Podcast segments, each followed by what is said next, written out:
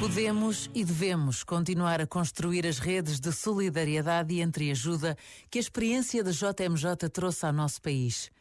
É unânime a partilha de como foi extraordinária a semana que antecedeu a jornada e que levou jovens de todo o mundo a todas as dioceses.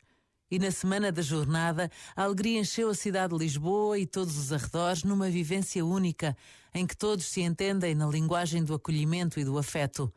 Nestes dias em que as chuvas provocam inundações e estragam tantas colheitas, precisamos desta partilha, desta sensibilidade entre todos. E por vezes, basta uma pequena pausa para nos interrogarmos sobre o que poderemos fazer para ajudar quem precisa. Pensa nisto. Boa noite. Este momento está disponível em podcast no site e na app.